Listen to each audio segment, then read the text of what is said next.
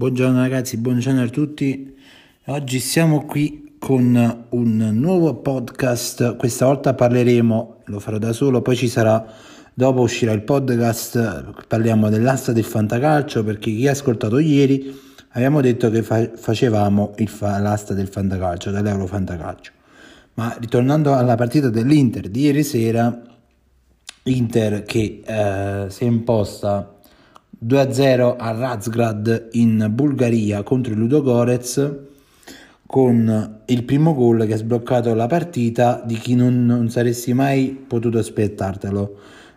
O alcuni dicono da chi veramente te lo aspettavi? Perché diciamo che nelle ultime partite è partito anche sempre dalla panchina. E sto parlando del biondo che fa impazzire il mondo Christian Eriksen, il pianista di Milano della Regina Margherita. Detto questo, ragazzi, partita che il primo tempo, eh, come tutti gli interisti, anche alcuni su YouTube, non mi è piaciuto tanto perché è vero che comunque stavamo giocando contro una squadretta eh, di Fabbri, perché cioè, ragazzi, stavamo affrontando il Ludo Corez, non è che stavamo affrontando il Barcellona, il Borussia Dortmund, l'Arsenal, il Manchester United e via dicendo. Primo tempo che è stato un po' mm, soporifero, veniva quasi voglia di dormire. Però diciamo che tutto sommato eh, le occasioni ci sono state. Nel primo tempo c'è stata una, una sola occasione di Vesino che però non è andata a buon fine. Nel secondo tempo uh, c'è stato uh, due novità. La prima novità è che ha segnato, come ho detto prima, Christian Eriksen, mentre nella seconda novità è che c'è stato, se qualcuno non se ne sia accorto, c'è stato un cambio di modulo. Perché il mister durante il secondo tempo ha tolto Moses mettendo Barella, quindi c'è stato il cambio eh, D'Ambrosio è andato a fare il terzino e c'è stato il 4-2-1-2. C'è stato questo cambio di modo dove Eriksen è andato a prendere il, diciamo, il ruolo di trequartista dietro alle due punte che erano Sanchez ed Big Rom che poi è, è entrato al posto di Lautaro. Lautaro che io non lo so. Eh, se è un calo fisico, se è un calo mentale lui, da quando eh, ci sono state queste campane del Barcellona, di Messi. Fatto sta che comunque eh, essendo molto importante eh, bisogna che si prenda il più peso Lautaro e in caso che comunque venga ceduto al Barcellona bisogna che comunque lui eh, fino a maggio, giugno, quando sia che finirà la stagione, c'è bisogno che lui si impegni al 100%, 100% scusate, e deve tornare il Lautaro della prima, della prima parte del campionato perché eh, l'Inter ha bisogno di Lautaro, di Lukaku e di Sanchez perché Esposito è forte il ragazzo però Esposito ti può giocare le partitelle però le partite importanti come non lo so Lazio, Juve, eh, Milan e via dicendo. Eh, non che me ne voglia Esposito, però ha bisogno di crescere ancora. Diciamo che poi c'è stato Eriksen con questo gol di ieri sera ha, ha mutolito tutte le critiche che ci sono state nei suoi confronti perché durante la settimana milanisti, juventini e via dicendo hanno detto tutto che eh, questo Eriksen, l'affare Eriksen sembrava un bidone che sinceramente, a mio parere, un giocatore che eh, gioca pochi, pochi minuti, 45 eh, minuti fino adesso che ha giocato tutto sommato, non puoi catalogarlo comunque subito bidone.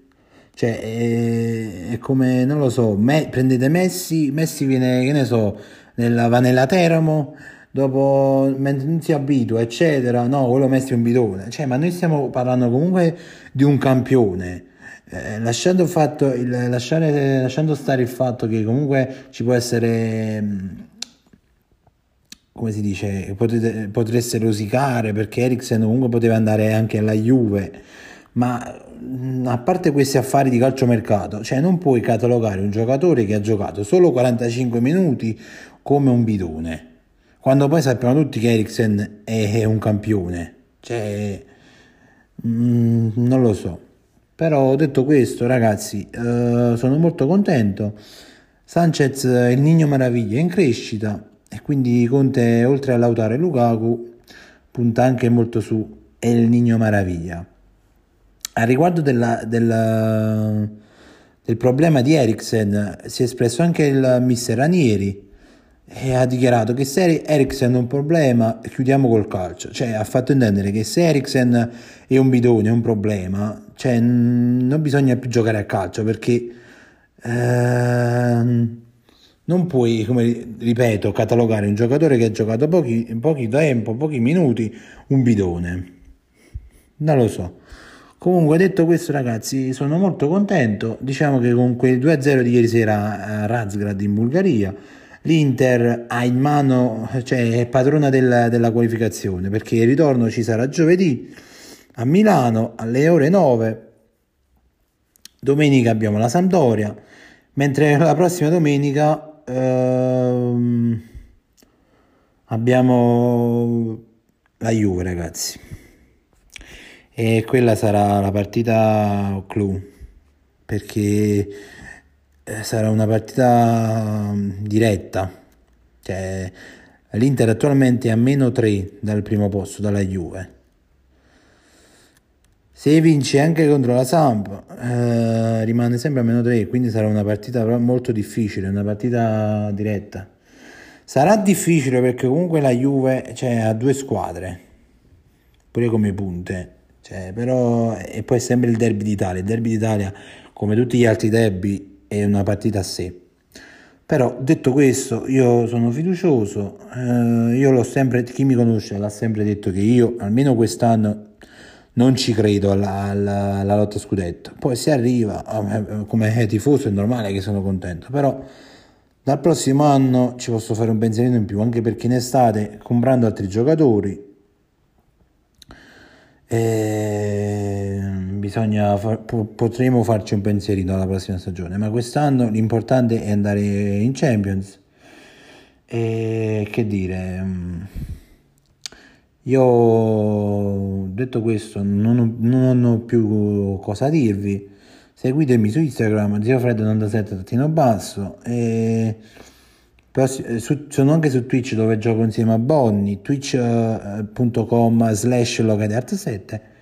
Detto questo ragazzi io vi saluto, sempre Forza Inter e vi ricordo che eh, nelle prossime ore o nei prossimi giorni, tra domani e dopodomani, uscirà il podcast sull'asta del fantacalcio che abbiamo fatto ieri su chi abbiamo comprato. Vi dico solo che quello che ha acquistato di più, che ha cambiato quasi radicalmente la, la formazione, è stato uh, Bomber in crisi. Detto questo ragazzi, testa alla Samp domenica alle 20.45. Ci sentiamo nelle prossime ore. Potrebbe uscire anche il podcast, dato che stasera c'è eh, il Napoli. Potrebbe uscire il, il post partita. Sempre Forza Inter e un saluto a tutti.